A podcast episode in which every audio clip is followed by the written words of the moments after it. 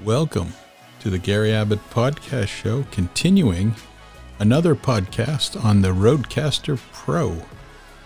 I have had this thing for less than one week. I have produced four podcasts.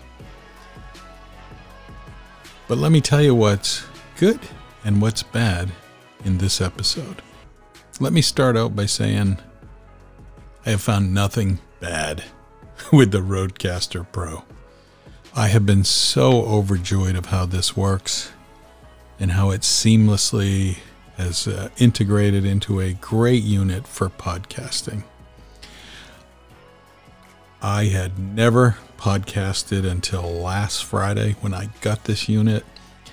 I had not only downloaded my first episode of talking about how wow this thing was, go back to that podcast. It was very brief, it was more joy.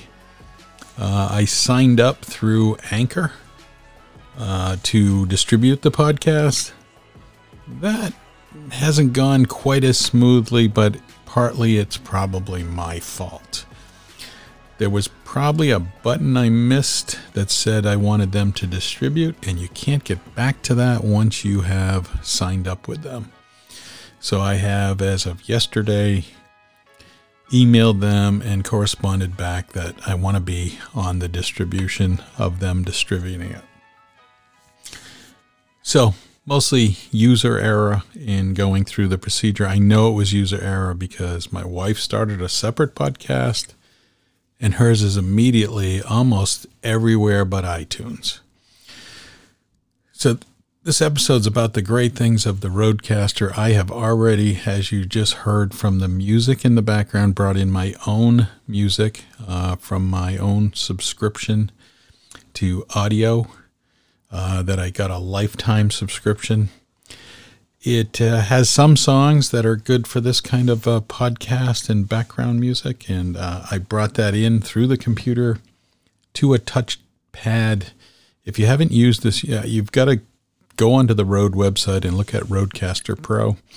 As I talk about, the touchpad features are terrific.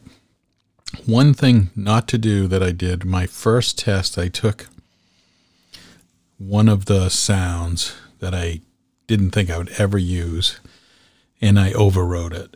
And I don't know if I can get that ever back. So there is a way to transfer the sounds that come preloaded on the machine onto your computer so you can bring them back at any point. I would recommend doing that first. But the touchpad has been great because I even started something and I, I will just play it here. I started like a jingle or a intro that I didn't use on this one, but I made it a touchpad. So here I click on a button.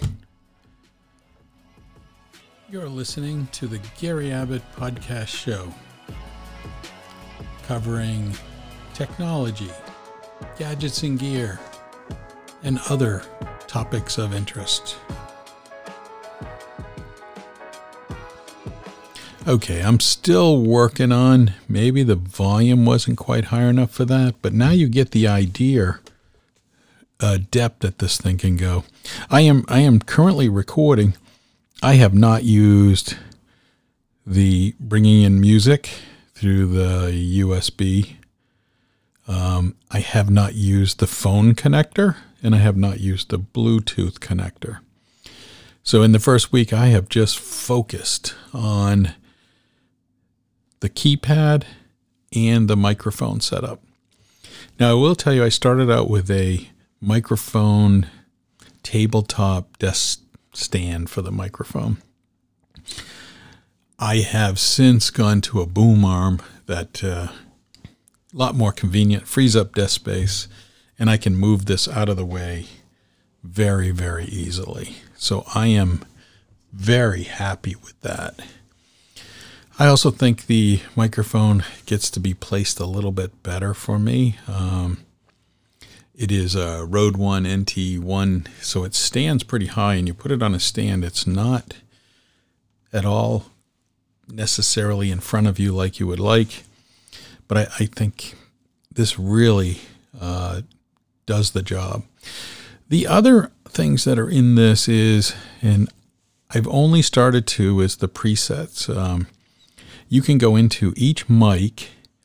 Uh, once you decide what type of mic it is, condenser, dynamic, um, one of the Rode models, uh, clearly with me with a Rode model, I can hit that one and it already has a preset of how it would handle.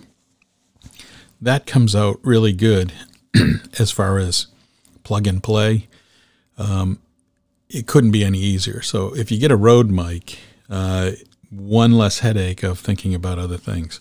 Then you get into the more advanced items like um, which kind of advanced features for your voice, whether to make it sound it better, high, low, um, peaking, all the dynamic stuff. I will tell you, I was on YouTube and I listened to a YouTuber that showed me none and all. I have gone with all.